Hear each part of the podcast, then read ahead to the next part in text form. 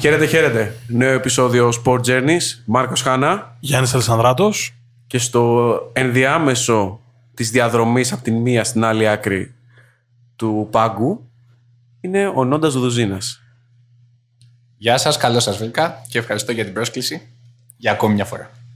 Αυτή τη φορά δεν θα είναι μαζί μας για να συζητήσουμε τα της Ευρωλίγκας που είναι το, το χόμπι του, αλλά τον έχουμε εδώ σε έναν από τους πλέον εξειδικευμένους συντάκτες μηχανοκίνητου αθλητισμού, διότι έρχεται το Ράλλυ Ακρόπολις και μιλάμε για έναν άνθρωπο ο οποίος, αν με διορθώνεις να κάνω λάθος, δέκατο τέταρτο Ακρόπολις που καλύπτεις. Ε, νομίζω, τα μετράγαμε. Κάπου εκεί, κάπου εκεί. Μία από τις ψυχές του Ράλλυ Ακρόπολις, από εγώ. Κατά κοινή ομολογία των πρωταγωνιστών και όχι δικιά μας, που έχει πολύ μεγαλύτερη βαρύτητα. Εντάξει, να είσαι καλά. Τώρα, είναι λίγο τώρα λόγω της μεταξύ μας αγάπης αυτό. Μην το πάρετε πολύ της μετρητής, παιδιά, εντάξει. Λοιπόν, επιστρέφει το Ράλλυ Ακρόπολις μετά από το δύο χιλιάδες δεκατρία σε επίπεδο ντάμπλιου αρ σι. Υπήρχε στο ευρωπαϊκό προσμετρόνταν στο ευρωπαϊκό πρωτάθλημα τα προηγούμενα χρόνια. Ε, δώσε μας λίγο κλίμα, τι περιμένουμε να δούμε, τις ειδικές. Καταρχήν να πω ότι είναι εννέα με δώδεκα Σεπτεμβρίου. Σωστά. Έναρξη στο, στην Ακρόπολη. Σωστά. Υπερειδική στο Σύνταγμα. Αμέσως μετά ειδική στο Σύνταγμα, μια ειδική επίδειξη ουσιαστικά που βέβαια μετράει κανονικά στην κατάταξη του αγώνα. Και τα αυτοκίνητα έπειτα θα διανυκτερεύσουν, θα κάνουν πάρκ φερμές στην πλατεία Συντάγματος. Τα, αυτο, τα πληρώματα θα διανυκτερεύσουν στην Αθήνα για να ξεκινήσει και πάλι ο αγώνας την Παρασκευή. Είναι μια πολύ χαρμόσυνη εξέλιξη φυσικά και για τους Έλληνες φίλους του, των αγώνων, αλλά συνολικά για το ντάμπλιου αρ σι. Οι αντιδράσεις των, του promoter, οι αντιδράσεις των οδηγών είναι πολύ θετικές ως προς την επιστροφή του Ακρόπολης στο Παγκόσμιο Πρωτάθλημα Ράλι, διότι είναι ένας από τους θρυλικούς αγώνες του πρωταθλήματος και δεν είναι τυχαίο ότι βρίσκεται στο ντάμπλιου αρ σι από το χίλια εννιακόσια εβδομήντα τρία όταν ξεκίνησε το πρωτάθλημα. Είναι από τους, ας το πούμε, ιδρυτικούς αγώνες του πρωταθλήματος. Και είχε λείψει μόνο δύο φορές. Δυόμιση φορές. Μία το χίλια εννιακόσια εβδομήντα τέσσερα λόγω της πετρελαϊκής κρίσης που ήταν γενικό. Μία το δύο χιλιάδες δέκα λόγω rotation αγώνων. Και το χίλια εννιακόσια ενενήντα πέντε προσμετρούσε, έγινε ο αγώνας, είχε καλές συμμετοχές, προσμετρούσε στο πρωτάθλημα εφ δύο, ας το πούμε, για δικίνητα αυτοκίνητα τότε. Αλλά κατά τα άλλα ήταν πάντα παρόν. Γι' αυτό τον φέραμε εδώ, έτσι. ε, είπαμε, επιστρέφει μετά από σχεδόν μια δεκαετία στο ντάμπλιου αρ σι. Τι περιμένουμε να δούμε φέτος? Δηλαδή, διαβάζοντας τις συμμετοχές, βλέπω προφανώς έχουν, έχουν ε, κατέβει όλα τα εργοστασιακά αυτοκίνητα, όλα τα πληρώματα. Τι περιμένουμε να δούμε? Και τι νέο φέρνει η επιστροφή του Ράλλυ Ακρόπολις? Ε, τι περιμένουμε, να ξεκινήσουμε με το τι περιμένουμε να δούμε. Καταρχάς, αν οι, για τους Έλληνες φίλους των ράλι που δεν έχουν ταξιδέψει στο εξωτερικό αυτά τα χρόνια, θα δουν ε, τα αυτοκίνητα προδιαγραφών ντάμπλιου αρ σι, τα οποία κατά γενική ομολογία είναι τα ταχύτερα των τελευταίων δεκαετιών και μάλλον τα ταχύτερα που έχουμε δει ποτέ. Είναι αυτοκίνητα χιλίων, τελευταίας εξέλιξης, χίλια εξακόσια κυβικών εκατοστών με, με κινητήρες χίλια εξακόσια κυβικών εκατοστών turbo. Ισχύει ονομαστική τριακόσια ογδόντα ύπους, εγώ θα έλεγα γύρω στους τετρακόσιους, αλλά φοβερά, τετρακίνητα, φοβερά εξελιγμένες αναρτήσεις, διαφορικά όλα τα συστήματα αυτά, τα οποία κάνουν τη διαφορά, εκπληκτική ροπή. Αλλά το στοιχείο που κατά γενική ομολογία τα έχει κάνει να φαντάζουν εξωγήινα και ειδικότερα σε πιο γρήγορους αγώνες, ασφάλτινους ή ας πούμε χωμάτινους όπως το Ράλι Φιλανδίας, είναι τα αεροδυναμικά βοηθήματα, δηλαδή μεγάλες αεροτομές, spoilers ή ακόμα και μικρότερης έκτασης αλλά μεγάλης σημασίας προσθήκες που υπάρχουν στο κάτω μέρος, ώστε να ε, υπάρχει μια καλύτερη, ας πούμε, κατεύθυνση της ροής αέρα και γενικότερα να γίνουν ε, όλα στο βέλτιστο βαθμό. Όσοι δεν έχουν δει, λοιπόν, θεωρώ ότι θα εκπλαγούν ευχάριστα. Οι ταχύτητες είναι ασύλληπτες και γι' αυτό το λόγο χρειάζεται και μια διαφορετικότητα στη, λίγο στη φιλοσοφία της παρακολούθησης. Αυτό το κόνσεπτ του πλησιάζουμε κοντά στο αυτοκίνητο για να βγάλουμε μια φωτογραφία, πέραν το ότι έχουν αλλάξει πάρα πολλοί κανονισμοί σε επίπεδο ασφάλειας, δηλαδή δεν θα μπορέσουν να φτάσουν θεατές πολύ κοντά στο δρόμο, έχει, ε, έχει συμβεί γιατί υπάρχει λόγος σοβαρός και ο λόγος σοβαρός έχει να κάνει με την ασφάλεια. δεν είναι απαραίτητο να βγει ένα αυτοκίνητο από το δρόμο για να χτυπήσει κάποιος θεατής. Με τις ταχύτητες που κινούνται και με τις δυνάμεις που αναπτύσσονται, μπορούν να εξφενδονιστούν πέτρες πολύ μακριά από το δρόμο. Και όταν λέω πολύ μακριά, εννοώ πολύ μακριά. Μου έχει τύχει εμένα που έχω παρακολουθήσει πολλούς αγώνες, να έχω βρεθεί σε δοκιμές εξέλιξης και να έχει περάσει πέτρα δίπλα μου χωρίς να προλάβω να τη δω, χωρίς να προλάβω να την αντιληφθώ. Με αυτοκίνητο της κατηγορίας Rally δύο, αυτό που σας λέω. Το οποίο Rally δύο είναι υποτίθεται το δεύτερη, η δεύτερη κατηγορία, ή όχι τόσο δυνατή. Κατά συνέπεια, θέλει πάρα πολύ προσοχή από τους θεατές στα σημεία που θα καθίσουν πιο ψηλά από το δρόμο, οπωσδήποτε πιο ψηλά από το δρόμο, με τίποτα στο ίδιο επίπεδο του δρόμου. Και σίγουρα όχι πιο χαμηλά από το δρόμο, αλλά ιδανικά και σε απόσταση. Ε, είναι κάτι καινούριο, γι' αυτό απαντάω έτσι. Δεν, υπάρχουν σημεία που μέχρι το δύο χιλιάδες δεκατρία μπορεί να καθόμασταν και τώρα δεν πρέπει να καθίσουμε. Και αυτό έχει να κάνει με την εξέλιξη των αυτοκινήτων. Είναι πολύ σημαντικό αυτό. Ε, πού θα, πού θα δούμε το, πού θα διεξαχθεί ο αγώνας? Μου έκανε εντύπωση γιατί διάβαζα ότι θα είναι και στην Πελοπόννησο και στη Στερεά Ελλάδα. Έχεις ξανασυμβεί αυτό? Να έχει ναι. τόσο μεγάλο εύρος ναι. χιλιόμετρων ο αγώνας από ειδική σε ειδική. Ναι, εντάξει, παλιά οι αγώνες είχαν ε, ε, ειδικές διαδρομές τη νύχτα, δεν σταματούσαν καθόλου. Έχει συμβεί σε πολύ, μεγαλ, πολύ μεγαλύτερο εύρος. Δηλαδή να πηγαίνεις στα Μετέωρα, να φτάνεις στους Σπάρτη αγώνες. Δεν το συζητάμε. Αλλά στη σύγχρονη μορφή του, ας πούμε, είναι, έχει μια μεγάλη, ε, ένα μεγάλο άπλωμα, ας το πούμε. Το επίκεντρο του αγώνα θα είναι η Λαμία. Το service θα είναι στην Πανελλήνια Έκθεση Λαμίας, η οποία για αυτό τον λόγο έχει ε, ανακαινιστεί. Γενικότερα υπάρχει μεγάλη στήριξη από την πολιτεία, το οποίο ήταν ένα στοιχείο που πάντα αναζητούσαν οι άνθρωποι που ασχολούνταν με το Ράλλυ Ακρόπολις και με την οργάνωση. Αυτή τη στιγμή ε, ουσιαστικά είναι ένας αγώνας που έχει τη σφραγίδα του, ε, της πολιτείας από κάθε άποψη και γι' αυτό το λόγο υπάρχουν και κάποιες επιπλέον, ας το πούμε, καινοτομίες, όπως είναι η ειδική στο Σύνταγμα, εκκίνηση από την Ακρόπολη που είναι το κλασικό χαρακτηριστικό του αγώνα, ε, το οποίο θα γίνει Πέμπτη απόγευμα. Θα μυρίσουμε λάστιχο στο Σύνταγμα? Ε, όχι, γιατί δεν θα έχει θεατές. Δηλαδή θα υπάρχουν πολύ συγκεκριμένοι άνθρωποι που θα πάνε, ε, εκτός και αν έχεις δυνατότητα να το μυρίσεις μέσα από την οθόνη της τηλεόρασης. Αλλά και πάλι θα είναι, σίγουρα θα είναι κάτι πιο.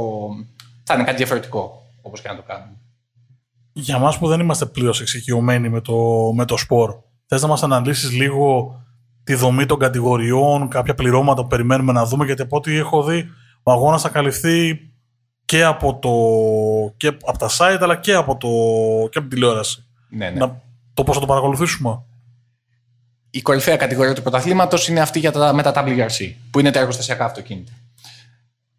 Επειδή είναι πάρα πολύ εξελιγμένα τεχνολογικά και είναι περίπλοκα στην ε, διαχείρισή τους, αλλά είναι και πολύ ακριβά, ουσιαστικά είναι όλα εργοστασιακά αυτοκίνητα. Δηλαδή αυτό που βλέπαμε παλιότερα, ιδιωτικές συμμετοχές με αυτοκίνητα κορυφαίων προδιαγραφών και ελληνικές. Ε, δεν υπάρχει σε μεγάλο βαθμό πλέον. Υπάρχει σε πολύ μικρό βαθμό. Στην κορυφαία κατηγορία λοιπόν υπάρχουν τα, οι εργοστασιακές συμμετοχές της Toyota με τα Yaris ντάμπλιου αρ σι, της Hyundai με τα άι είκοσι Coupe ντάμπλιου αρ σι και της Ford με τα Fiesta ντάμπλιου αρ σι. Αυτή είναι η κορυφαία κατηγορία ντάμπλιου αρ σι. Μετά υπάρχει η κατηγορία Rally δύο, που ουσιαστικά είναι η δεύτερη τάξη κατηγορία, που υπάρχουν αυτοκίνητα τα οποία μπορεί να πάρει και ένας κοινός θνητός, ένας ιδιώτης.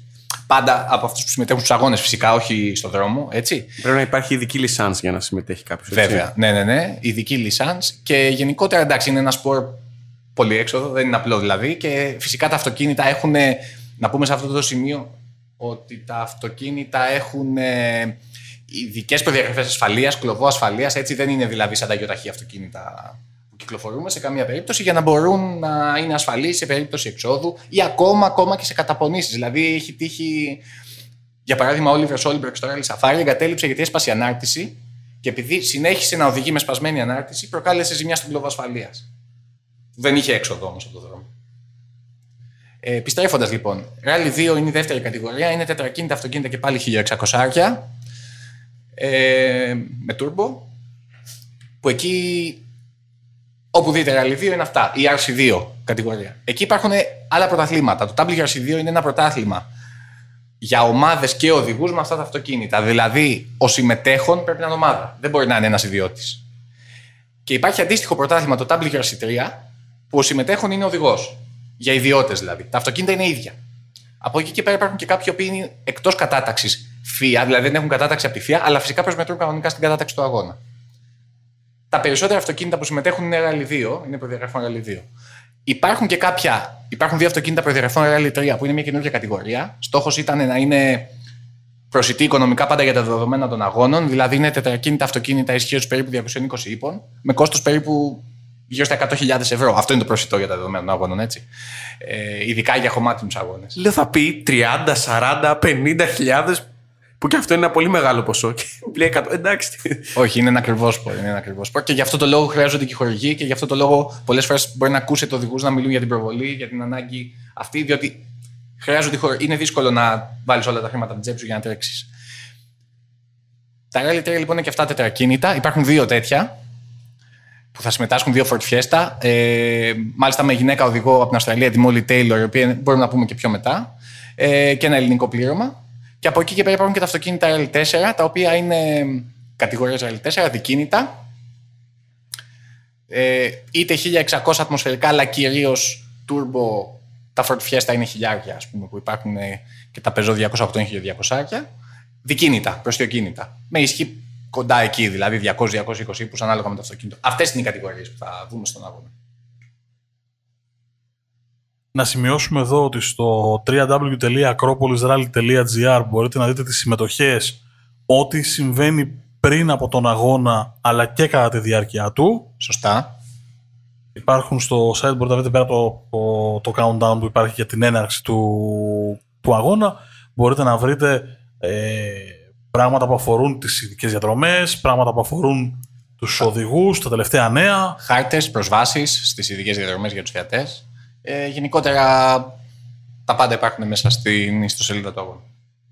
Να ζητήσω μια πρόβλεψη. Toyota, Ford ή Hyundai. Ε, όχι Ford. Δηλαδή μάλλον μεταξύ Toyota και Hyundai. Η Hyundai έχει δείξει ότι έχει γρήγορο αυτοκίνητο, αλλά είχε κάποια προβλήματα στους χωμάτινους αγώνες που έσπαγαν οι αναρτήσεις. Η Toyota έχει δείξει ότι έχει πιο αξιόπιστο αυτοκίνητο σε αυτό το, δηλαδή στο χώμα, στο σκληρό χώμα, γιατί υπάρχει και το μαλακό χώμα για αγώνες, ας πούμε, όπως η Φιλανδία ή η Εστονία. Η Hyundai έχει ένα πλεονέκτημα γιατί δύο καλοί οδηγοί της ξεκινούν πιο πίσω την πρώτη μέρα, ο Τάνακ και ο Σόρντο. Ενώ, ας πούμε, ο Ογιέ που είναι πρώτος στη βαθμολογία ξεκινάει πρώτος και θα έχει μειονέκτημα την πρώτη μέρα, όπως και ο Έβανς που θα ξεκινάει δεύτερος. Ε, ίσως γι' αυτό το λόγο έχει ένα λίγο μεγαλύτερο προβάδισμα. Θα έλεγα ότι κάποιο πλήρωμα της Hyundai έχει λίγο μεγαλύτερο προβάδισμα, αρκεί να μην υπάρξουν προβλήματα αξιοπιστίας του αυτοκινήτου. Πάντα μου κάνει εντύπωση όταν τον ακούω να λέει για το, το πλεονέκτημα που έχει ένα πλήρωμα επειδή ε, μπαίνει πρώτο στον αγώνα ή μπαίνει πιο πίσω. Θες να μας δώσεις λίγο το γιατί συμβαίνει αυτό, το οποίο έχει πάρα, πάρα πολύ ενδιαφέρον? Ε, καταρχάς αυτό γίνεται τα τελευταία χρόνια με την τεχνολογική εξέλιξη. Όταν λέω τελευταία εννοώ, ας πούμε, εικοσαετία, και έχει ενταθεί την τελευταία δεκαπενταετία που έχουν εξελιχθεί τα αυτοκίνητα με τα διαφορικά τους, με τις αναρτήσεις τους. Και βέβαια γιατί έχουν μικρύνει οι αγώνες και οι διαφορές είναι πιο κλειστές μεταξύ των πληρωμάτων. Ουσιαστικά τι γίνεται, όταν ε, ένας χωμάτινος δρόμος είναι, ας το πούμε, απάτητος ή έχει πατηθεί από τα πλοηγά αυτοκίνητα ή από τα γιοταχή ή τα οποία δεν έχουν την ισχύ και τις δυνατότητες των αγωνιστικών. Δεν έχει χαραχτεί η αγωνιστική γραμμή, να το πούμε έτσι. Όπως και να γίνει στους αγώνες, είτε έχει να κάνει με αγώνες πίστας, είτε έχει να κάνει με αγώνες ράλι, ο καλύτερος δυνατός χρόνος θα επιτευχθεί ε, μέσω της αγωνιστικής γραμμής. Δηλαδή πρέπει να οδηγήσει στην αγωνιστική γραμμή. Ακόμα και αν αισθάνεσαι ότι ε, ένας δρόμος έχει μεγάλο φάρδος και χωράνε και τρία αυτοκίνητα το ένα δίπλα στο άλλο, η, αγωνιστική, η ιδανική αγωνιστική γραμμή είναι μία. Ο πρώτος λοιπόν πρέπει να την ανοίξει αυτή την αγωνιστική γραμμή. Οπότε το χάνει χρόνο διότι γλιστράει περισσότερο. Ο δεύτερος την ανοίγει λίγο περισσότερο, ο τρίτος την ανοίγει λίγο περισσότερο και σιγά σιγά η, η γραμμή διαμορφώνεται. Οπότε ο πέμπτος ή ο έκτος θα βρει μια αγωνιστική γραμμή και θα έχει καλύτερη πρόσφυση. Κατά συνέπεια λοιπόν, αυτός που είναι πρώτος στο δρόμο έχει αυτόν τον άχαρο ρόλο να ανοίγει το δρόμο για τους επόμενους. Και όσο περνούν τα περάσματα, το ιδανικό σημείο να βρίσκεσαι είναι κάπου μεταξύ πέντε με οκτώ από ό,τι λένε, πάντα εφόσον είναι στεγνά, όχι εφόσον έχει βρέξει. Απλά οι πιθανότητες βροχής στο Ακρόπολη φαντάζουν μικρές. Ε, το ιδανικό σημείο είναι αυτό γιατί από εκεί και πέρα αρχίζουν και βγαίνουν πολλές πέτρες και είναι πιο επικίνδυνο να χτυπήσεις κάτι, να πάθεις κάποιο λάστιχο. Γι' αυτό συμβαίνει και γι' αυτό το λόγο γκρινιάζει πολύ συχνά ο Σεμπαστιάνος Ογιέ, γιατί ο καημένος συνήθως είναι πρώτος. Ε, Παλιότερα ίσχυε και με το Λεμπ αυτό. Ακόμα και το να μάθεις να οδηγείς ενώ είσαι πρώτος στον δρόμο είναι κομμάτι της εκμάθησης σε επίπεδο πρωταθλητισμού. Και γι' αυτό το λόγο πολλοί οδηγοί. Επειδή αυτό ισχύει την πρώτη μέρα. Την πρώτη μέρα ξεκινούν με τη σειρά της βαθμολογίας. Κατά συνέπεια είναι ο Ογιέ πρώτος. Στο Ακρόπολις, ας πούμε.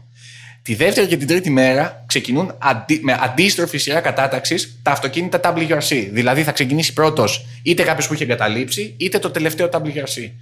Οι οδηγοί λοιπόν οι οποίοι ξεκινούν πρώτοι στο δρόμο τη δεύτερη μέρα, που μπορεί να είναι αυτός που είναι όγδοος γενικής ή που έχει εγκαταλείψει, έχουν να μάθουν, διότι πρέπει να μάθουν να κινούνται όσο πιο γρήγορα γίνεται σε συνθήκες στις οποίες αν θέλουν να κάνουν πρωταθλητισμό πρέπει να μάθουν να οδηγούν. Διότι αν θέλουν να είναι πρώτοι, θα πρέπει να ανοίξουν και το δρόμο κάποια στιγμή ανταγωνιστικά.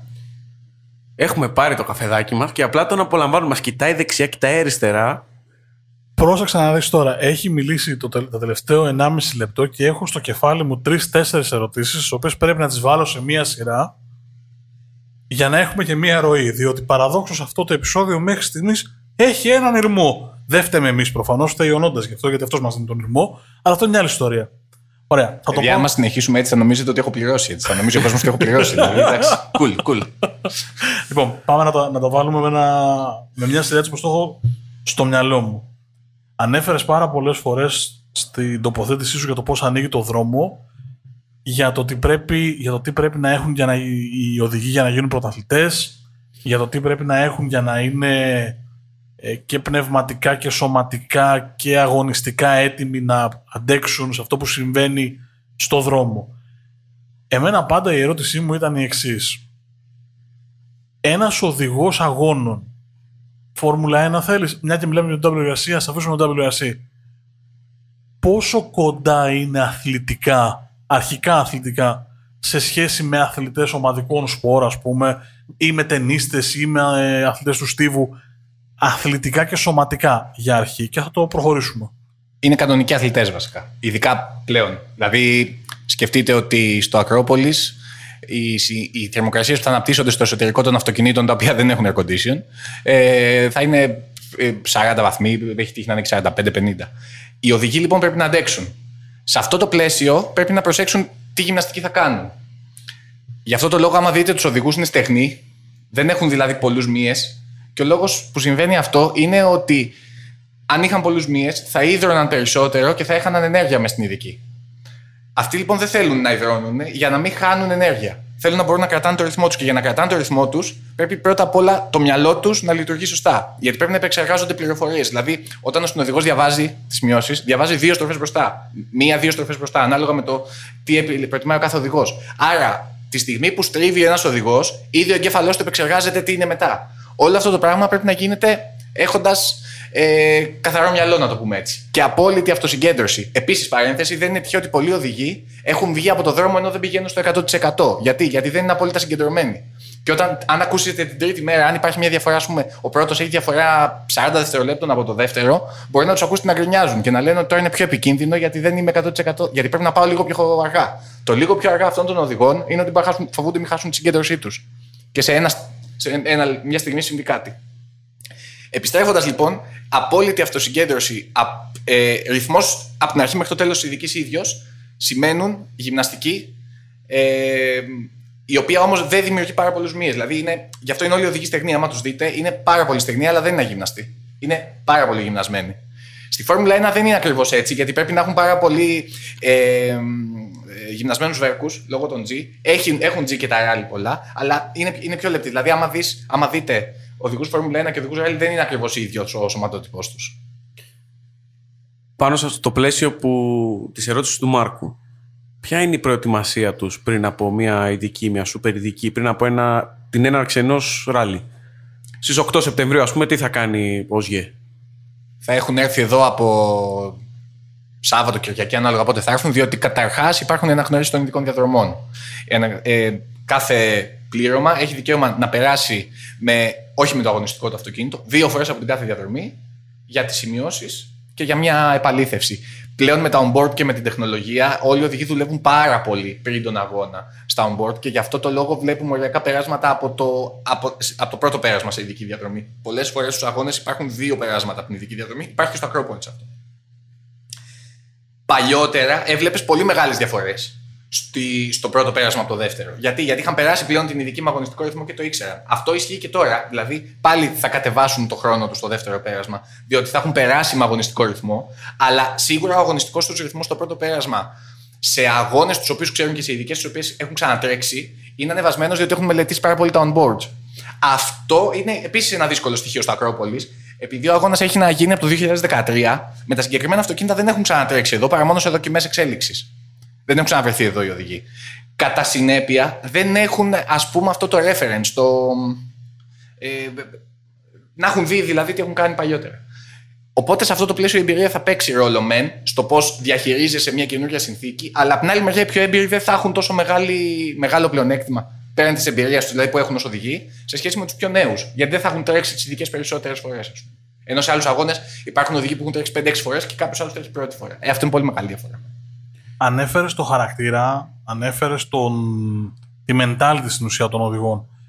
Έχοντας την εμπειρία μια μισή δεκαετία στο Ακρόπολις, ποιος είναι ο χαρακτήρας των οδηγών, δηλαδή τι, τι διαβάζεις από τον καθένα και αν έχεις και στοιχεία από συγκεκριμένους οδηγούς για το πώς έφτασαν και που έφτασαν. Δηλαδή, ένα πολύ γρήγορο παράδειγμα είναι ο Ογιέ, ο οποίος είναι πολύ πρωταθλητής, ή ο Λεμπ, ή ε, παλιότερα ο Σάινθ, που άλλαξε κατά πολύ τον τρόπο που βλέπουμε τα ράλι. Ο Σόλμπερκ. Σόλμπερκ, σίγουρα. Σωστά. Ε, Καταρχάς να πω ότι ένα από τα πολύ γοητευτικά στοιχεία των Rally και του ντάμπλιου αρ σι είναι ότι οι οδηγοί δεν είναι ντίβες. Δηλαδή υπάρχει περίπτωση να συναντήσεις στον δρόμο, να τους χαιρετήσεις, να πιεις καφέ μαζί τους, να σου δώσουν το χέρι τους. Ε, μου έχει τύχει στο παρελθόν να έχω κάνει συνέντευξη με οδηγό και συνοδηγό μέσα στην ταλίκα τους, ας πούμε, και να έχουμε καθίσει στο πάτωμα και να μιλάμε πίνοντας Coca-Cola. Με το, βασικά με τον Έβανς και, το συνοδ... και τον Dan Barry, το οποίο δεν τρέχει σε αυτόν τον αγώνα γιατί είναι τερματίας, πλέον είναι συνοδηγός του Κατσούτα. Ε, οι οποίοι είναι και δύο στον Toyota, ο Έβανς και ο Κατσούτα. Το... Οι οδηγοί έχουν διαφορετικό χαρακτήρα, καλούνται να διαχειριστούν μεγάλη πίεση, διότι πίσω τους υπάρχουν επενδύσεις εργοστασιακών ομάδων και φυσικά ε, τίθεται σε κίνδυνο και ακόμα και η σωματική τους ακεραιότητα. Η ασφάλεια των αγώνων έχει κάνει πάρα πολλά βήματα μπροστά, μεγάλα βήματα, αλλά motorsport is dangerous που λένε, δηλαδή δεν πάβει να ισχύει αυτό. Αλλά οι οδηγοί έχουν και απίστευτα αποθέματα θάρρους. Δηλαδή έχουν γίνει εξόδοι που εμείς δεν θα τολμούσαμε. Δηλαδή, που λέει ο λόγος να μπούμε στο αυτοκίνητο βλέποντας τις εξόδους των άλλων οδηγών, και εκείνοι ξαναμπαίνουν μέσα να οδηγήσουν. Θα σε διακόψω, διότι ένα από τα πράγματα που σε ένα κοινό chat που έχουμε είναι να μου στέλνει ε, δες την τούμπα που έκανε ο τάδες στο τάδε ράλι, διάφορα. Και σκέφτομαι, τρομάζω βλέποντας το βίντεο, όχι το onboard.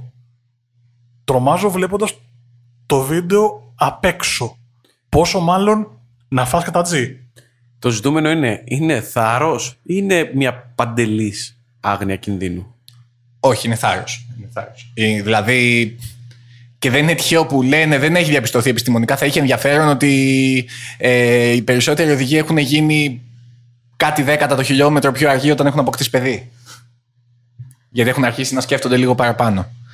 Ε, όχι, είναι θάρρος, σίγουρα. Δηλαδή, αν δεις από κοντά θα καταλάβεις ότι για, γιατί γίνεται αυτό, δηλαδή πώς γίνεται αυτό το πράγμα και πώς το κάνουν. Σίγουρα έχουν πολύ μεγάλο έλεγχο, πλέον είναι πάρα πολύ καταρτισμένοι και τεχνικά και ξέρουν ανά πάσα στιγμή τι θα κάνουν και το μυαλό τους δουλεύει πάρα πολύ γρήγορα, αλλά σίγουρα είναι απίστευτα γενναίοι, δηλαδή δεν το συζητάμε αυτό. Παίζει ρόλο και η εμπιστοσύνη που έχουν στην τεχνολογία, πέρα από τα χέρια τους που λέμε, κάτω κοινώς λεγόμενο δηλαδή, ε, παίζει ρόλο η εμπιστοσύνη που έχουν οι ίδιοι στην τεχνολογία εχμής που έχουν στα χέρια τους. Παίζει ρόλο το γεγονός ότι η ασφάλεια έχει πάει σε άλλο level. Ε, ακόμα και σκέφτομαι πολλές φορές ότι και οι ίδιοι έχουν τόσο καλές μηχανικές και μηχανολογικές γνώσεις που έχουν εικόνα του συμβαίνει εκείνη τη στιγμή. Μα θυμάμαι σε κουβέντα που έχουμε κάνει ε, με τον Νόντα και σε chat και από κοντά όταν συζητάμε για τέτοιους πράγματα, ότι είναι πάρα πολλές φορές που οι ίδιοι πέφτουν κάτω από το αμάξι, να το θέσουμε έτσι, και διορθώνουν πράγματα. Βέβαια, καταρχάς να πούμε ότι υπάρχει service park, έτσι. Εκτός του service park, οι μηχανικοί δεν μπορούν να κάνουν τίποτα άλλο πέρα να του να οδηγήσουν, εκτός από του να βοηθήσουν. Ε, δηλαδή, στο, το καλύτερο σενάριο, αν έχει πρόβλημα ένας οδηγός, είναι να πάρει τηλέφωνο και μέσω κινητού να δείχνει και να του, να του λένε οι μηχανικοί του τι να κάνει. Όμως πρέπει να το κάνει ο ίδιος. Έχει τύχει ο Ογιέ να αλλάξει ψαλίδι. Ο Έβανς να... και ο Τάνακ είναι κατά τεκμήριο οι δύο πιο καταρτισμένοι μηχανικοί, γιατί ήταν μηχανικοί. Έτσι κι αλλιώς. Ε, οπότε έχουν πάρα πολύ καλή αίσθηση και στην εξέλιξη των αυτοκινήτων, αλλά και τι, στο τι συμβαίνει το αυτοκίνητο. Δηλαδή, έχει τύχει σε ράλι, σε ράλι Τουρκίας, που τότε που είχε το πρόβλημα ο Ογιέ, που επειδή είχαν πέσει όλοι στο αυτοκίνητο του Ογιέ ο, και υπήρχε περιορισμός στους μηχανικούς, στο πόσους μηχανικούς μπορεί να έχει κάθε ομάδα, και πήγαν όλοι για να φτιάξουν το αυτοκίνητο του Ογιέ και ο Έβανς το έφτιαχνε μόνος του το δικό του. Δηλαδή, είναι με τη φόρμα κανονικά και έχει πέσει από κάτω και ρυθμίζει πράγματα. Επίσης, ρυθμίζουν ε, ε, πράγματα στις αναρτήσεις. Ανάμεσα στις ειδικές διαδρομές. Πολλές φορές τη χαρτογράφηση διαφορικών. Αυτά τα κάνουν ανάμεσα στις ειδικές διαδρομές. Οπότε δεν αναφέρω καν τις πιέσεις των ελαστικών έτσι, ή την αλλαγή ελαστικού που μπορεί να τους, χα... να τους... μέσα σε ειδική να τους κοστίσει ένα λεπτό, ενάμιση. Αυτά γίνονται πλέον ηλεκτρονικά για, να... για κάποιον που δεν ξέρει. Ποια? Ε, η, χα... η αλλαγή στη χαρτογράφηση μιας ανάρτησης, ε, μιας πέδησης γενικότερα. Όχι. Η, ε, η πέδηση είναι άλλο. Η ανάρτηση έχει αυτό που λέμε τα κλικς. Δηλαδή, ρυθμίζονται με στροφές, υπάρχουν συγκεκριμένα σημεία στο αυτοκίνητο που έχεις πρόσβαση και μπορείς να το κάνεις. Η χαρτογράφηση των διαφορικών είναι άλλο πράγμα, όπως και του κινητήρα, το engine mapping, ας πούμε, που λένε, που εκεί μπορεί να έχεις και κουμπιά κτλ. Ε, Επίσης, η κατανομή των φρένων, εντάξει, εξαρτάται από, το, από την κατηγορία του αυτοκινήτου, ας πούμε, αλλά ναι, γίνονται πιο χειροκίνητα. Ε, αυτά. Εγώ να σου πω την αλήθεια, το βλέπω πολύ στη Φόρμουλα ένα, αλλά ξέρω ότι συμβαίνει και στα ράλι. Ε, τρελαίνομαι με την αίσθηση που έχει ο οδηγός, το πόσο ένα γίνεται με αυτό που οδηγεί. Τι εννοώ, έχω ακούσει το Verstappen ας πούμε, να λέει ε, δεν έχω καλή πίεση στο πίσω δεξιά ελαστικό μου και να του λένε ότι ναι, το βλέπουμε στην τηλεμετρία. Ε, κάτι το οποίο θες ηλεκτρονική βοήθεια για να καταλάβεις ότι κάτι δεν πηγαίνει σωστά. Έχω ακούσει ούκολίγους οδηγούς και στον ντάμπλιου αρ σι και στη Φόρμουλα ένα να το αναγνωρίζουν στην πρώτη δήλωση που κάνουν αμέσως μετά τον αγώνα. Εντάξει, αυτό. Κοίτα, υπάρχουν στοιχεία και στοιχεία. Δηλαδή, ας πούμε ότι σταμάτησε να έχει. Ότι είχε υπέρμετρη φθορά στα ελαστικά, το καταλαβαίνει σε μία στροφή ο οδηγός. Κατα, κατευθείαν καταλαβαίνει τι θέλει να κάνει. Σε πολλές περιπτώσεις καταλαβαίνει κιόλας αν το αυτοκίνητο του είναι πολύ μαλακό ή πολύ σκληρό. Όταν λέμε πολύ μαλακό ή πολύ σκληρό, συνήθως αναφερόμαστε στις ρυθμίσεις των αναρτήσεων. Και ουσιαστικά το πόσο μαλακό ή πόσο σκληρό είναι έχει να κάνει χοντρικά με, το πόσο, με την ισορροπία του, να το πούμε έτσι, και με τη δυναμική του πλαισίου κατά τη διάρκεια του αγώνα. Ε, όταν είσαι μέσα, όσο λιγότερο το νιώθεις, ας πούμε, να κινείται, να το πούμε έτσι χοντρικά, νιώθεις μεν θεωρητικά πιο ασφαλής όσο πιο αεραστέχνης είσαι, αλλά στην πράξη οι επαγγελματίες οδηγοί το θέλουν όσο πιο μαλακό γίνεται, ώστε να μπορούν να, το, να, κάνουν, αυτό που θέλουν, να κάνουν το αυτοκίνητο αυτό που θέλουν ανά πάσα ώρα και στιγμή. Ε, αυτό είναι διαφορετικό από αυτό που ανέφερες για το Verstappen, που ε, θεώρησε ότι έχει, αισθάνθηκε εκείνη τη στιγμή από την ισορροπία ότι κάποιο λάστιχο είχε διαφορετική, ας το πούμε, απόδοση. Αυτό είναι λίγο διαφορετικό στο ράλι, δεν είναι το ίδιο εύκολο να γίνει αυτό, ε, γιατί είναι πιο πολλά τα χιλιόμετρα και θέλει πολύ κατανομή, θέλει, θέλει μες στην ειδική. Μου κάνει, εκεί που θέλω να καταλήξω, και ίσως να μην το εξέφρασα εγώ καλά, είναι ότι μου κάνει τρομακτική εντύπωση το πόσο καλά γνωρίζουν το αυτοκίνητο, το όχημα που έχουν, είτε είναι της Φόρμουλα, είτε είναι μονοθέσιο, είτε είναι ντάμπλιου αρ σι, και μπορούν να αντιληφθούν το πρόβλημά του ή το καλό του ή το κακό του ε, εν ώρα αγώνα. Δεν είναι, δηλαδή εκείνη τη στιγμή μιλάμε για οδηγούς που έχουν, μπορεί να έχουν εκατό με εκατόν είκοσι φυγμούς, μπορεί να έχουν μια ταχύτητα διακόσια πενήντα με διακόσια εβδομήντα και να έχουν κάνει μια ειδική. Στη, σαράντα... στη Φόρμουλα ένα, όχι στα ράλι. Το διακόσια πενήντα και το διακόσια εβδομήντα δεν είναι στα ράλι. Έτσι, απλώς ναι, να μην ναι, ναι, ναι, ναι, αυτό που μας ακούνε. Πηγαίνω στο. Ναι, ναι, ναι έχω ναι. κάνει το συνειδημό τώρα και με τα δύο σπορ ναι, και αυτό. Ναι, ναι. Ε, και, ή μπορεί να έχουν βγάλει μια ειδική ξέρω σαράντα χιλιόμετρων. Δεν, δεν είναι. Μου φαίνεται αδιανόητο, μου φαίνεται τρομακτικό το πόσο. Γυμνασμέ... Για να γυρίσω πάνω σε αυτό που συζητάγαμε, το πόσο γυμνασμένο είναι το μυαλό τους. Είναι. Πέρα το κορμί τους. Είναι, είναι, ναι. Είναι. Εγώ γι' αυτό ρώτησα νωρίτερα α, ποια είναι η προετοιμασία τους πριν τον αγώνα πέρα από την αναγνώριση. Ναι, δηλαδή, πρέπει... δηλαδή απλώς... να κάνουν κάτι να είναι ζεν. Γιατί μπαίνοντας σε έναν αγώνα πρέπει να είσαι πολύ. Το μυαλό σου να είναι καθαρό, διαυγές. Κάνουν πολύ προπόνηση, πολύ γυμναστήριο, ποδήλατο κάνουν πολύ. Ακριβώς για να. Ε, ξέρεις από ποδηλασία καλύτερα από μένα. Ε, απλώς ακριβώς για να μην υπάρχουν πολλούς μύες. Ε, πολύ ποδήλατο. Ε, και γενικά φροντίζουν τη φυσική τους κατάσταση. Τρέξιμο, πολύ. Γενικά οι, οι οδηγοί στον μηχανοκίνητο αθλητισμό κάνουν πολύ ποδήλατο και στα MotoGP και στη Φόρμουλα και στο ντάμπλιου αρ σι. Προσπαθώ να πω αυτό που σκέφτομαι πολύ καιρό και το λέω με την υπερβολή που με διακατέχει, γιατί αυτός είμαι, ότι ένας οδηγός Φόρμουλα ένα ή ένας οδηγός ντάμπλιου αρ σι δεν έχει να ζηλέψει τίποτα από οποιονδήποτε αθλητή παίρνει μέσα στους Ολυμπιακούς Αγώνες. Ναι, δηλαδή, ναι. Δε, αν μου πεις ότι αύριο το πρωί το, ένας αγώνας ντάμπλιου αρ σι μπορεί να γίνει Ολυμπιακό άθλημα, δεν θα το θεωρήσω ε, παραβίαση του Σίτιους, Άλτιους, Φόρτιους. Ε, δεν ξέρω αν καταλαβαίνετε τι θέλω να πω. Είναι τέτοια η αθλητικότητά τους. Είναι τέτοια η πνευματική τους διάβγεια και η κατάρτισή τους. Σε αυτό που κάνουν και η τελειότητα με την οποία το εκτελούν, που δεν μου, δεν μου δίνει την αίσθηση ότι είναι σε πολλά πολλές αγωγικά λιγότερο αθλητές από το Usain Bolt. Ε, σίγουρα είναι αθλητές, εντάξει. Ναι, τώρα καταλαβαίνω τι θες να πεις. Ναι, είναι αθλητές. Είναι, δεν είναι δηλαδή. Ε, αυτό έχει αλλάξει με τα χρόνια. Δηλαδή, παλιότερα δεν ήταν έτσι. Πλέον, ειδικά οι εργοστασιακοί οδηγοί είναι, είναι καλοί αθλητές. Δηλαδή, έχουν πολύ καλή φυσική κατάσταση. Και οι συνοδηγοί. Και οι συνοδηγοί γυμνάζονται, έτσι. Να, να αφήσουμε λίγο την επιστήμη και να πάμε λίγο στο πιο συναισθηματικό κομμάτι. Γιατί έχουμε έναν άνθρωπο που έχει ζήσει πάρα πολλά πράγματα εντός και εκτός αυτοκινήτου. Και θα ήθελα να το ρωτήσω έτσι, στιγμές που του έχουν μείνει χαραγμένες. Για να τον, για να τον βοηθήσω λιγάκι, δώσε μας μια στιγμή που έχεις δει από κοντά ως θεατής, γιατί ξέρω ότι βλέπεις ως θεατής Ακρόπολης, δεν θα την αποκαλύψω την ηλικία, συνομιλική είμαστε, πάμε παρακάτω. Και... Σιγά και αν την αποκαλύψεις. Και στιγμές που έχεις ζήσει και λες ότι αυτή είναι η πρώτη στιγμή που μου έρχεται ως επαγγελματίας του χώρου πλέον. Εντάξει, μια ανάμνηση που μάλλον αυτό ήταν που με έκανε να λατρέψω τα ράλι ήταν το χίλια εννιακόσια ενενήντα ένα.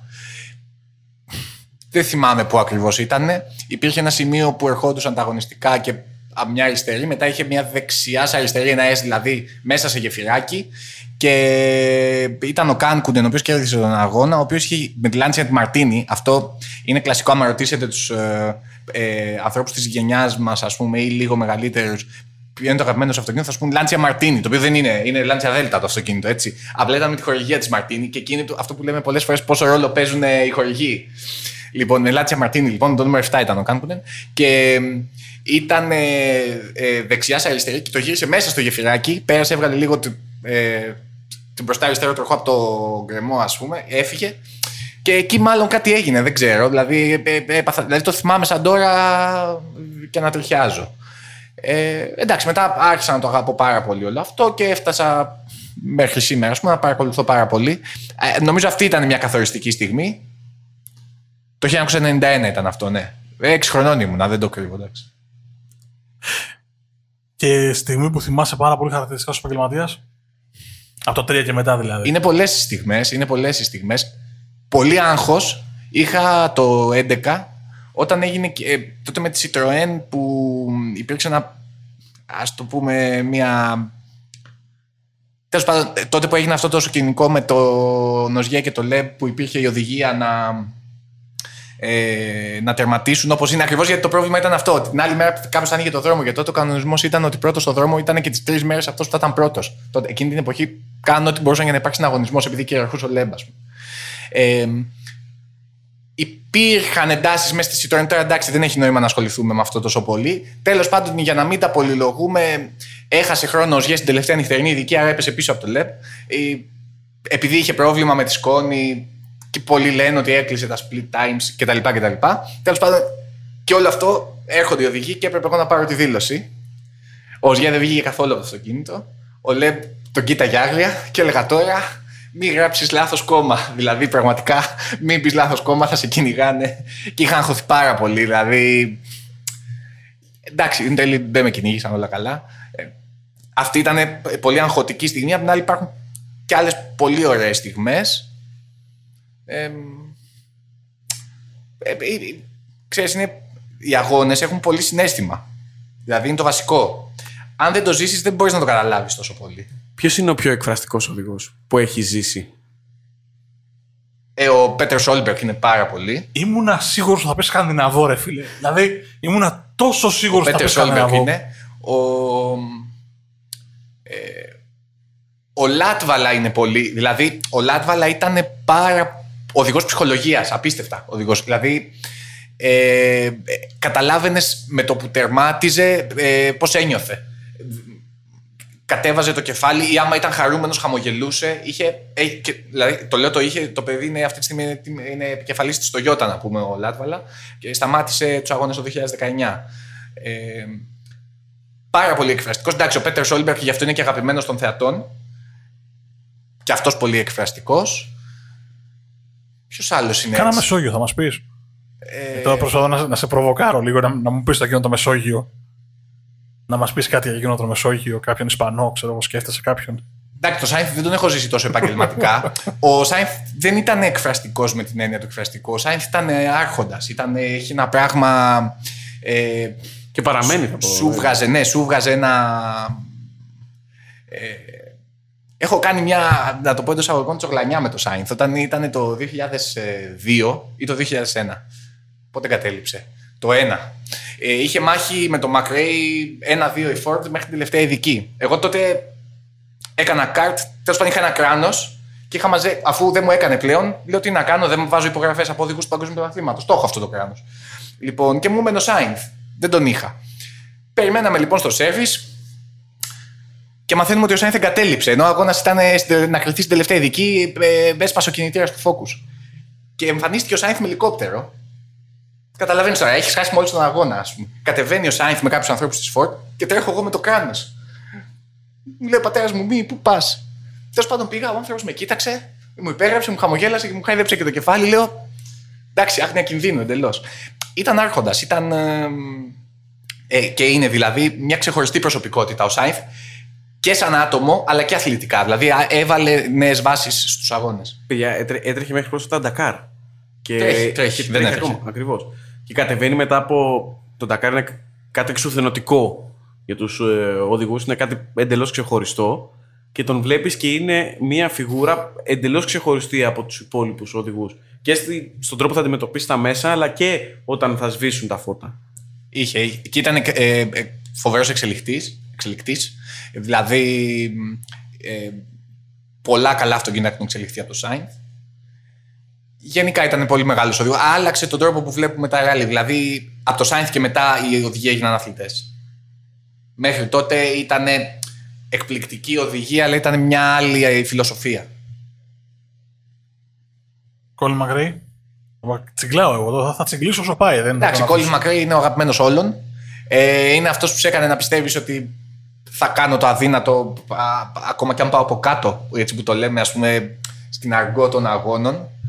Ε, όλοι τον έχουν δει να κάνει ασύλληπτα πράγματα, όλοι τον έχουν δει να περνάει με, με ρόδες πάνω από τον κρεμό, όλοι τον έχουν δει να προσπαθεί να φτιάξει το αυτοκίνητο και να συνεχίζει, να, να έχει τουμπάρει μέσα σε ειδικές και να μην σταματάει. Αλλά ήταν αυτή η απίστευτη ταχύτητα και αυτή η αίσθηση που είχε, που σε εντυπωσίαζε. Δηλαδή έλεγες, αυτό που βλέπω είναι κάτι μοναδικό με το Μακρέι. Και το φοβερό της υπόθεσης είναι ότι είναι και παρεξηγημένος. Ήταν εκπληκτικός εξελικτής και είναι recordman του Ακρόπολης, που είναι από τους πιο σκληρούς αγώνες και έχει πολλές νίκες και στο ράλι Σαφάρι. Δηλαδή, κάπως υπάρχει μια αίσθηση ότι ο Μακρέι ήταν ε, καταστροφέας αυτοκινήτων, ο οποίος δεν τερμάτιζε ποτέ. Δεν ισχύει αυτό. Και πόσες νίκες έχει ο Κόλιν Μακρέι στο ράλι Ακρόπολης? Πέντε είναι ο πολυνίκης. ενενήντα έξι, ενενήντα οκτώ, δύο χιλιάδες, δύο χιλιάδες ένα, δύο χιλιάδες δύο. Και αυτό πήγα να πω, ότι έχει πέντε ο Μακρέι από το ενενήντα έξι μέχρι το δύο χιλιάδες δύο, που είναι λίγο διαφορετικό, αρκετά διαφορετικό το σπορ. Και μετά, κοιτώντας τους πιο κάτω, με τρεις είναι ο Λέμπο Σάινθ, ο, ο Ρέλ, ο Ρέλ και ο, ο Πιαζιόν. Όπου μόνο ο Λέμπ και ο Σάινθ είναι σύγχρονοι, τουλάχιστον τις τελευταίες εικοσιπέντε ετίας, τριάντα ετίας. Και έχουν και δύο νίκες λιγότερες από το, από το Μακρέι στο Ακρόπολης. Μιλάω για το πόσο δύσκολο είναι το ράλι Ακρόπολης ε, στο να το, όχι, να το κερδίσεις, και βλέπουμε ένα Μακρέι με πέντε εύκολα πρώτο. Στη θεωρία, τέλος πάντων, με, με δεδομένο ότι έχουν τρία. Μικρή παρένθεση. Εμείς έχουμε πάκο σημειώσεων, όντας είναι τίποτα, χύμα. Α, ναι, θα το βγάλω φωτογραφία αυτό, δεν υπάρχει περίπτωση. Εγώ είμαι με το, με το λάπτοπ μπροστά και σημειώσεις, ο Γιάννης έχει τυπωμένα πράγματα και ο Νόντας μπροστά του έχει ένα μπουκάλι νερό. Πολυνίκης κατασκευαστής, μιας και το πιάσαμε το ιστορικό. Ναι, μα εντάξει, η Ford είναι. Έχεις τις πιο πολλές νίκες. Γενικότερα ταιριάζει στη Ford το Ράλι Ακρόπολης. Υπάρχει εξήγηση γι' αυτό? Ε, Εντάξει, είναι πολλές οι εποχές, είναι πολλές οι δεκαετίες. Δηλαδή, δεν μπορείς να πεις ότι η νίκη, ας πούμε, του Μάρκο Μάρτιν το δύο χιλιάδες τρία μπορεί να συγκριθεί με τη νίκη του Βιόρν Βάλντεγκαρντ το χίλια εννιακόσια εβδομήντα επτά. Είναι άλλα τα αυτοκίνητα, είναι άλλη εξέλιξη. Θα μπορούσαμε να πούμε ότι η Ford είναι μια πολύ ραλιτζίδικη εταιρεία. Δηλαδή, είναι συνδεδεμένη. Τα Ford Escort, τα πισωκίνητα, ας πούμε, τότε που ήταν ο Βάλντεγκαρντ, που ήταν, πήρε δύο νίκες ο Βάλντεγκαρντ εβδομήντα επτά εβδομήντα εννιά, το ογδόντα ογδόντα ένα πήρε ο Βάτανεν. Ε, ήταν αυτοκίνητα που, επειδή τότε μπορούσε θεωρητικά ένα αντίστοιχο να το πάρει και ένας άνθρωπος, είχαν κάνει πάταγο και πολλοί Έλληνες αγωνιζόμενοι και διεθνώς συμμετείχαν με αυτά τα αυτοκίνητα. Ε, είχαν τεχνολογικές λύσεις οι οποίες μπορούσαν να χρησιμοποιηθούν σε γιοταχή και γεν, γενικώς είχαν μεγάλη. Και αποτέλεσαν και τα best sellers στην αγορά. Ναι, της εποχής. Το Escort, ας πούμε. Ναι. Από εκεί και έπειτα, εντάξει, υπήρχε μια, ένα know-how, μια τεχνολο, τεχνογνωσία. Παίζει ρόλο βέβαια ότι και κάποια χρόνια, δηλαδή το έξι, το επτά, υπήρχαν δύο εταιρείες, δηλαδή θα κέρδιζε η, η Ford ή η Citroën, ας πούμε. Αλλά σε γενικές γραμμές, ναι, είναι μια εταιρεία παραδοσιακά πολύ καλά αυτοκίνητα και αξιόπιστα. Μιας και πιάσαμε τους κατασκευαστές. Το γεγονός ότι έχει περιοριστεί αρκετά. Δηλαδή είναι το Toyota, είναι η Ford, είναι και η Citroën. Η... Όχι η Citroën πλέον, η Hyundai. Hyundai. Έχει χάσει σε ανταγωνιστικότητα λόγω αυτού του κομματιού, γιατί παλιά ήταν η Citroën, ήταν η Λάντσια, που είναι και, ήταν τις πρώτερες δεκαετίες μια πολύ δυνατή ομάδα, η ήταν πεζός, η Subaru, η Peugeot στα δύο χιλιάδες. Έχει φθήνει, πιστεύεις, ο, ο ανταγωνισμός, μάλλον έχει φθήνει η αξία του ντάμπλιου αρ σι από αυτό το γεγονός, από την έλλειψη ενός πλούσιου grid, να το θέσουμε έτσι. Σίγουρα όσο περισσότεροι είναι οι κατασκευαστές, τόσο το καλύτερο, γιατί και ο ανταγωνισμός αυξάνεται και περισσότεροι οδηγοί βγαίνουν. Από εκεί και έπειτα, ο ανταγωνισμός, ο ανταγωνισμός αυτή τη στιγμή είναι σε πάρα πολύ ψηλό επίπεδο. Δηλαδή, θα δεις χρόνους στα δέκατα του δευτερολέπτου που αδυνατείς να καταλάβεις πώς γίνονται. Δηλαδή, είκοσι πέντε χιλιόμετρα ειδικών και τερματίζουν με διαφορές. Τερματίζει και σου λέει: δεν πήγα καλά, γιατί είχα φθορά στα ελαστικά και δεν, στα ελαστικά και δεν ένιωθα και πολύ καλά το αυτοκίνητο. Και στα είκοσι πέντε χιλιόμετρα είναι τέσσερα δευτερόλεπτα, ξέρω, πέντε πίσω από τον πρώτο. Δηλαδή αυτό είναι το δεν πήγα καλά. Κατά συνέπεια, ο ανταγωνισμός υπάρχει. Έχουν κριθεί αγώνες των τριακοσίων χιλιόμετρων για μηδέν επτά, για μηδέν οκτώ, ε, μηδέν έξι στην Κροατία φέτος ο Ογιέ με τον Έβανς, που ουσιαστικά κρίθηκε στην τελευταία στροφή. Ανέβηκε σε ένα χορτάρι ο Έβανς, ας πούμε, και κέρδισε ο Ογιέ. Ε, Αλλά πάντα όταν έχεις πολλούς κατασκευαστές και άρα πολλές εργοστασίες και συμμετοχές είναι καλό. Είναι, για τον ανταγωνισμό είναι πολύ καλό. Η ερώτηση ήταν στο αν λείπει, επειδή το ζεις από κοντά, ξέρεις πολύ καλά το τι συμβαίνει, πώς αισθάνονται. Αν, αν υπάρχει αυτή η αίσθηση ότι θα μπορούσε να είναι ακόμα καλύτερα, ας πούμε. Ναι, σίγουρα. Μακάρι να υπήρχαν πέντε, έξι. Σίγουρα. Όσο περισσότερο, τόσο το καλύτερο. Είναι αδιαμφισβήτητο αυτό. Έχουμε μιλήσει για πάρα πολλά πράγματα. Γενικώς, έχω. Πολλές ερωτήσεις προσπαθώ να τις βάζω στην κουβέντα, γιατί χάνομαι με τη ροή της κουβέντας και με το πόσο ωραία πράγματα και πόσο ενδιαφέροντα πράγματα μαθαίνουμε. Ε, μπορείς να θυμηθείς στιγμές από Έλληνες οδηγούς? Όχι, okay, υπάρχει η νίκη του Βοβού το ενενήντα πέντε, σε εκείνον τον αγώνα που μας έλεγες εκτός αέρα, που ήταν εκτός ε, παγκοσμίου στην ουσία, μετρούσε με ένα περίεργο τρόπο. Μπορείς να θυμηθείς Έλληνες οδηγούς που έχουν χαρίσει πολύ, πολύ θέαμα, έχουν καλούς χρόνους? Ναι, οι Έλληνες οδηγοί είχαν πάντα, προφανώς από τη στιγμή που είμαστε στην Ελλάδα, και ένα εκπληκτικό στοιχείο των αγώνων ράλι και δι του ντάμπλιου αρ σι είναι ότι μπορείς να συμμετάσχεις στον ίδιο αγώνα με τον καλύτερο. Δηλαδή, πώς να σου το πω, να, να κάνω μια έτσι... Ένα, ένα παραλληλισμό που δεν ταιριάζει. Ε, φαντάσου να μας άρεσε να παίζουμε ποδόσφαιρο, να μας άρεσε να παίζουμε πέντε επί πέντε. Υπήρχε ποτέ περίπτωση να μπορούμε να βρεθούμε στο ίδιο γήπεδο με το Μέση? Το ράλι το προσφέρει αυτό. Το οποίο είναι μοναδικό. Βέβαια, επειδή ακριβώς το Ράλλυ Ακρόπολις ήταν πάρα πολλές δεκαετίες και ήταν ιδρυτικό, ας πούμε, ράλι για το ντάμπλιου αρ σι, υπήρχε και ε, καλό, καλή μαγιά Ελλήνων οδηγών. Ανέκαθεν. Και όπως και να το κάνουμε, αγαπάμε τους ξένους οδηγούς, αλλά το δέσιμο, το, η καλημέρα, η φιλία, το, το συγχαρητήρια είναι αλλιώς όταν είναι με Έλληνες οδηγούς. Γι' αυτό το λόγο πάντα υπήρχαν ε, ε, ξεχωριστοί οδηγοί. Θα, τώρα, και πάντα εδώ υπάρχει ο κίνδυνος κάποιον να μην αναφέρεις. Και...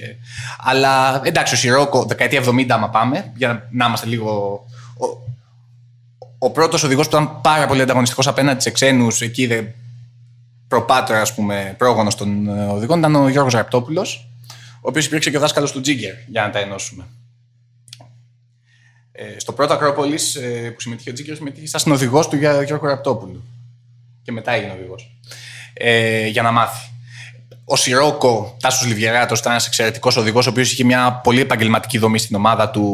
Με, είχε ε, δύο δεύτερες θέσεις και είχε συνοδηγό τον Μίλτο Ανδρεόπουλο, μετέπειτα τον Μανώλη Μακρινό, έναν εξαιρετικό συνοδηγό που συνεχίζει να εμπλέκεται με τον χώρο. Βέβαια, οι Αβέρις Στεφανής υπήρχαν φορές που οι θεατές πήγαιναν να τους δουν στις ειδικές διαδρομές, έχουν κερδίσει ειδικές. Έχουν... Έχει μείνει στην ιστορία που έκαναν πρώτο χρόνο γενική στην Πάρνηθα, που ήταν πρώτη δική του αγώνα το χίλια εννιακόσια ογδόντα και ήταν πρώτη γενικής δηλαδή. Ε, ο Τζίγκερ ήταν μετά, βέβαια, πάλι με τον Κώστα του Στεφανή. Στρατισίνο, με τον Κώστα του Φερτάκη, έχουν βγει πέμπτη γενική στο χίλια εννιακόσια ογδόντα έξι. Ε, και με την Τόνια την Παυλή αργότερα, που είχε βγει και πρώτο στο Γκρουπνί στην κατηγορία το χίλια εννιακόσια ενενήντα ένα ο Στρατισίνο με το Nissan Sun τζι τι άι αρ. Το χίλια εννιακόσια ογδόντα έξι είχε βγει με Nissan διακόσια σαράντα. Φυσικά ο Άρης Βοβός, με τον Κώστα το Στεφανή πάλι και με τον Κώστα το Φερτάκη και με τον Ελέμ, τον Λόρη Μελετόπουλο. Επίσης ένας εξαιρετικός συνοδηγός, δηλαδή κορυφαίοι, όλοι αυτοί που έχω αναφέρει είναι κορυφαίοι συνοδηγοί. Και ο Λεωνίδας Κύρκος με τον Γιάννη τον Σταυρόπουλο, που έχουν κάνει εκπληκτικές επιδόσεις. Γιάννης Παπαδημητρίου με Νίκο Πετρόπουλο και Κώστα Στεφανή. Πάνος Χατζοπάνης επίσης με τον Κώστα Στεφανή, ο οποίος Πάνος Χατζοπάνης συμμετέχει και φέτος, επιστρέφει μετά από καιρό με συνοδηγό τον Νίκο Πετρόπουλο. Επίσης ένας εξαιρετικός συνοδηγός ο Νίκος Πετρόπουλος και βέβαια Λάμπρος Αθανασούλας, Νίκος Ζακιός, που επίσης συμμετέχουν φέτος, οι οποίοι έχουν κάνει και το τελευταίο, ας το πούμε, μεγάλο αποτέλεσμα Έλληνα οδηγού, που ήταν όγδοη γενικής και νικητές στο πι ντάμπλιου αρ σι. Δηλαδή, χοντρικά, σαν να λέμε τώρα το ντάμπλιου αρ σι δύο, ας πούμε, ή το ντάμπλιου αρ σι τρία το δύο χιλιάδες εννιά. Αλλά όλοι οι οδηγοί, οι Έλληνες, έβαζαν την ψυχή τους. Δηλαδή, ο τερματισμός του Ακρόπολης ήταν ένα κατόρθωμα και άξιζε τον κόπο να τους δούμε μέχρι το τέλος, γι' αυτό καθόμασταν μέχρι το τέλος. Και γιατί όλοι έκαναν το καλύτερο δυνατό, πολλές φορές με αντίξωες συνθήκες, χωρίς φοβερά οικονομικά μέσα, με αυτοκίνητα που θύμιζαν τα Toyota Χ, τα δικά μας. Ε, βλέπαμε πολλά Ford Escort, πολλές Toyota Corolla, πολλά Toyota Starlet, αυτοκίνητα που τα βλέπαμε και στον δρόμο. Και ένιωθες ότι έκαναν κάτι που θα θέλαμε να κάνουμε κι εμείς, ότι εκείνη τη στιγμή ήμασταν κι εμείς μαζί τους. Ακούγοντας όλα αυτά τα ονόματα, τα επιτεύγματά τους, τι είναι αυτό τελικά που λείπει για να δούμε έναν Έλληνα οδηγό, ας πούμε, σταθερά στο ντάμπλιου αρ σι? Ε, πολλά. Πολλά, δεν είναι ένα. Ε, σίγουρα χρειάζεται οικονομικό, οικονο... να, να υπάρχει μια οικονομική άνεση, αλλά επει... στην πραγματικότητα πολύ λίγοι οδηγοί μπορούν, επειδή έχουν χρήματα, να φτάσουν στην κορυφή. Η Ελλάδα είναι μια μικρή αγορά, δεν έχει αυτοκινητοβιομηχανία, δηλαδή δεν είναι τυχαίο ότι θα μου πεις η Φιλανδία έχει. Όχι, αλλά εκεί μαθαίνουν να οδηγούν στα χιόνια, είναι κάτι άλλο. Η Γαλλία, ας πούμε, έχει όμως. Θέλω να πω ότι, ας πούμε, τι λείπει από έναν οδηγό, ούτως ώστε να επενδύσει σε αυτόν ή να το στηρίξει μια εργοσιακή ομάδα? Γιατί θεωρώ, δεν νομίζω ότι όλοι οι οδηγοί που βρίσκονται έχουν ένα οικονομικό background και συντηρούν μόνοι τους το δικό τους οδηγικό όνειρο, έτσι. Θα έλεγα ότι λείπει η συνολική προσέγγιση, ε, τα αγωνιστικά χιλιόμετρα. Δηλαδή, αν μπορούσε κάποιος Έλληνας οδηγός να, με κάποιο τρόπο να συμμετάσχει ανταγωνιστικά για μια πενταετία, θα μπορούσε να είναι καλός. Απλά δεν είναι εύκολο, δεν έχει μπορέσει να γίνει αυτό ποτέ. Εγώ το σκέφτομαι και με διορθώνεις αυτό, ότι είναι παρόμοια η λογική με το τένις, παρόμοια λογική με το, με το στίβο. Είναι σπορ τα οποία δεν έχουν την προβολή και δεν έχουν το... Χρειάζονται πολύ ατομικό πορτοφόλι για να γίνεις αθλητής και πρωταθλητής. Πολλό δε μάλλον τα, τα μηχανοκίνητα, τα οποία το αναλύσαμε νομίζω, είναι ένα σπορ που είναι ακριβό. Παρόλο που έχουν σαφείς κοινωνικές προεκτάσεις, δηλαδή ειδικά τα ράλι, οι εξελίξεις των ε, ε, αυτοκινήτων παίρνουν σε γιοταχή, δηλαδή βελτιώνουν τη ασφάλειά τους των αυτοκινήτων. Και επίσης, κατανοείς, όταν αποκτάς μια κουλτούρα που έχει να κάνει με το μηχανοκίνητο αθλητισμό, αποκτάς και καλύτερη οδηγική κουλτούρα. Δεν είναι τυχαίο ότι οι στατιστικές έχουν δείξει ότι χώρες με αναπτυγμένο μηχανοκίνητο αθλητισμό έχουν ε, λιγότερα ατυχήματα, έχουν. Λιγότερα ατυχήματα, έχουν ε, Ε, μικρότερο αριθμό θανάτων. Δηλαδή, έχει πολύ σημαντικές κοινωνικές προεκτάσεις ο μηχανοκίνητος αθλητισμός. Απλώς υπάρχουν και κάποια στοιχεία που τον καθιστούν ε, λίγο απρόσιτο, ας το πούμε, στην ευρεία μάζα.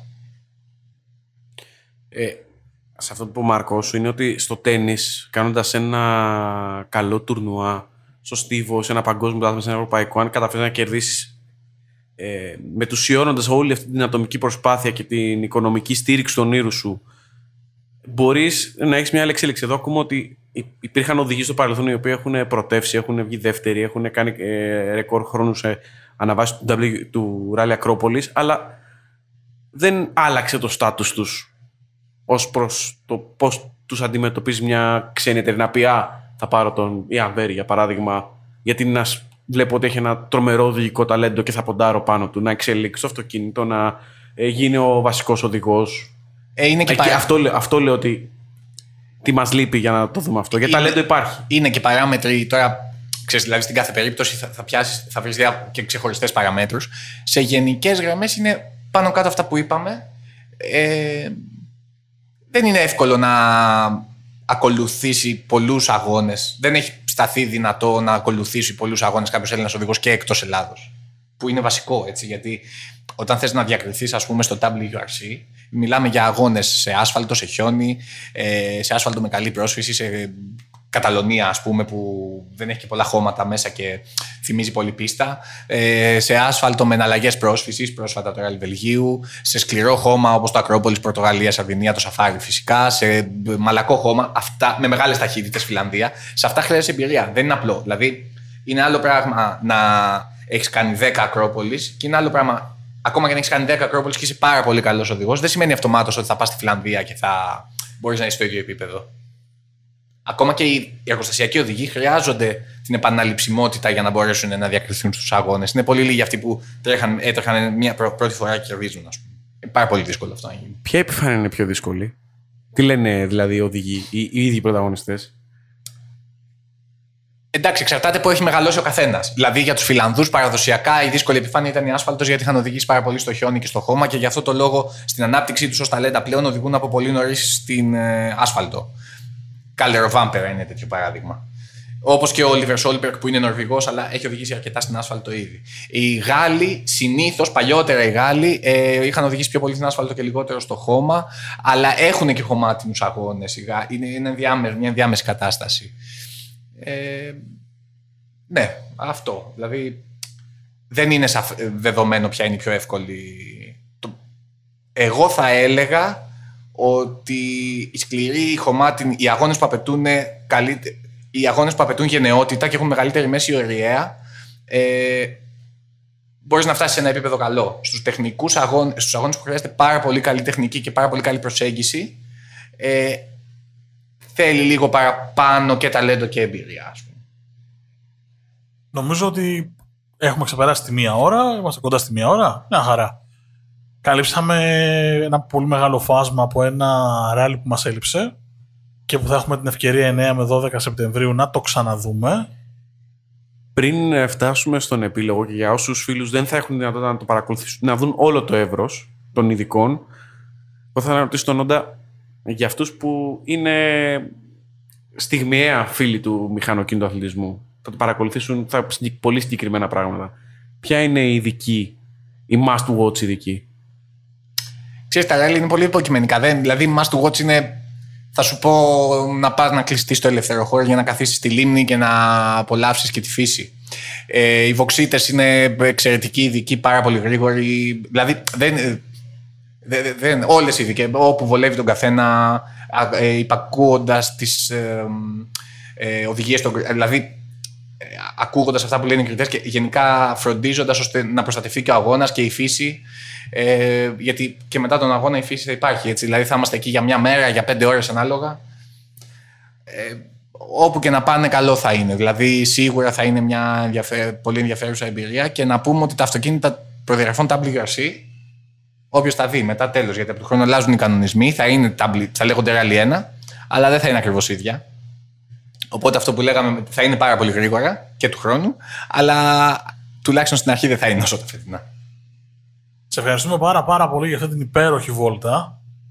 Μας πήγες στα βουνά της Ελλάδας, στα βουνά της Φιλανδίας, συζητήσαμε για πράγματα που είχαμε απορίες και τις λύσαμε. Ελπίζω να λύσατε και εσείς τις δικές σας. Ας ελπίσουμε ότι θα μας βάλει καλό βαθμό ως συνοδηγή του σε αυτό το επεισόδιο. Πάρα πολύ καλό, εντάξει. Πάρα πολύ καλό. Εγώ ευχαριστώ πολύ. Ωραία θα είναι, να περάσουμε καλά και να απολαύσουμε και να απολαύσετε όλοι τον αγώνα και... να κερδίσει ο ταχύτερος. Πώς το λέμε για το ποδόσφαιρο, για να κερδίσει ο καλύτερος. Ε, ε, ο ταχύτερος θα κερδίσει. Βασικά, όποιος είναι πίστα θα κερδίσει. Αυτός θα, θα συνδυάσει ρυθμό με προβλήμα, και θα έχει τα λιγότερα προβλήματα. Άμα πας flat out στο Ακρόπολις, δύσκολα θα βγάλεις αγώνα χωρίς πρόβλημα. Στο ακρόπολις ράλι τελεία τζι άρ ενημερώνεστε για όλα όσα συμβαίνουν πριν τον αγώνα των Θεών, κατά τη διάρκεια του, και μαθαίνετε όλα όσα θα συμβούν στην Πελοπόννησο, στη Στερεά Ελλάδα και στο Σύνταγμα, βεβαίως, βεβαίως. Ήταν μαζί μας ο Νόντας Δουδουζίνας, που ξαναλέω ότι είναι ένας από τους. Κι ας λέει ο ίδιος ότι θέλει, εκτίθεμαι εγώ, δεν πειράζει. Είναι ένας από τους πλέον καταρτισμένους συντάκτες αυτοκινήτου που κυκλοφορούν στην αγορά και όχι μόνο στην Ελλάδα. Μου πήρε την ατάκα. Ωραία. Σε ευχαριστούμε πάρα πάρα πολύ για όλες τις πληροφορίες, για τις απορίες που μας έχεις λύσει και κατά τη διάρκεια του επεισοδίου και πριν από αυτό, σε αυτή την πολύ μεγάλη κουβέντα που έχουμε ανοίξει. Να είστε καλά, ευχαριστώ πολύ για την πρόσκληση. Εντάξει, και για τις λίγο υπερβολικές συστάσεις. Ευχαριστώ, ευχαριστώ, εντάξει. Είναι και το, το δέχομαι, το δέχομαι. Είναι και το γούρι του Sport Journeys. Ξεκάθαρα. Το... Ο άνθρωπος που έκανε ποδαρικό σε όλο αυτό το οποίο έχουμε δημιουργήσει με τον Μάρκο. Σωστά, έχεις κάνει ποδαρικό στο στούντιο εσύ, ε, με Ευρωλίγκα. Ναι, ναι. Θα του κάνουμε απευθείας πρόσκληση για την Ευρωλίγκα τώρα που ξεκινάει στις τέταρτη Σεπτεμβρίου. Δεν ξέρω αν θέλει. Α, θα το δούμε εκτός αέρα. Ας το δούμε εκτός αέρα. Τώρα θα το κοτοψήσουμε. Να είστε καλά, να είστε καλά, ευχαριστώ. Αυτό, όπως και όλα τα υπόλοιπα επεισόδια, θα τα βρείτε στο double-u double-u double-u τελεία sports journeys τελεία gr. Μας ακούτε σε όλες τις πλατφόρμες αναπαραγωγής ήχου, το YouTube, το Podbean, το Spotify, τα Google Podcasts, τα Apple Podcasts. Επεισόδια και γραφόμενα βρίσκεται πέρα από το site και στα social media, Facebook, Twitter και στο Instagram, όπου υπάρχουν οι αναρτήσεις. Και νομίζω ότι δικαιωματικά πρέπει να κλείσουμε με μια τάκα από τον Νόντα, ο οποίος μας έχει αφήσει άφωνους κατά τη διάρκεια αυτής της ώρας. Ατάκα, ε. ε. Τι να είναι για τον αγώνα, πείτε λίγο, γιατί ξέρω εγώ τώρα. Ό,τι θες. Mm.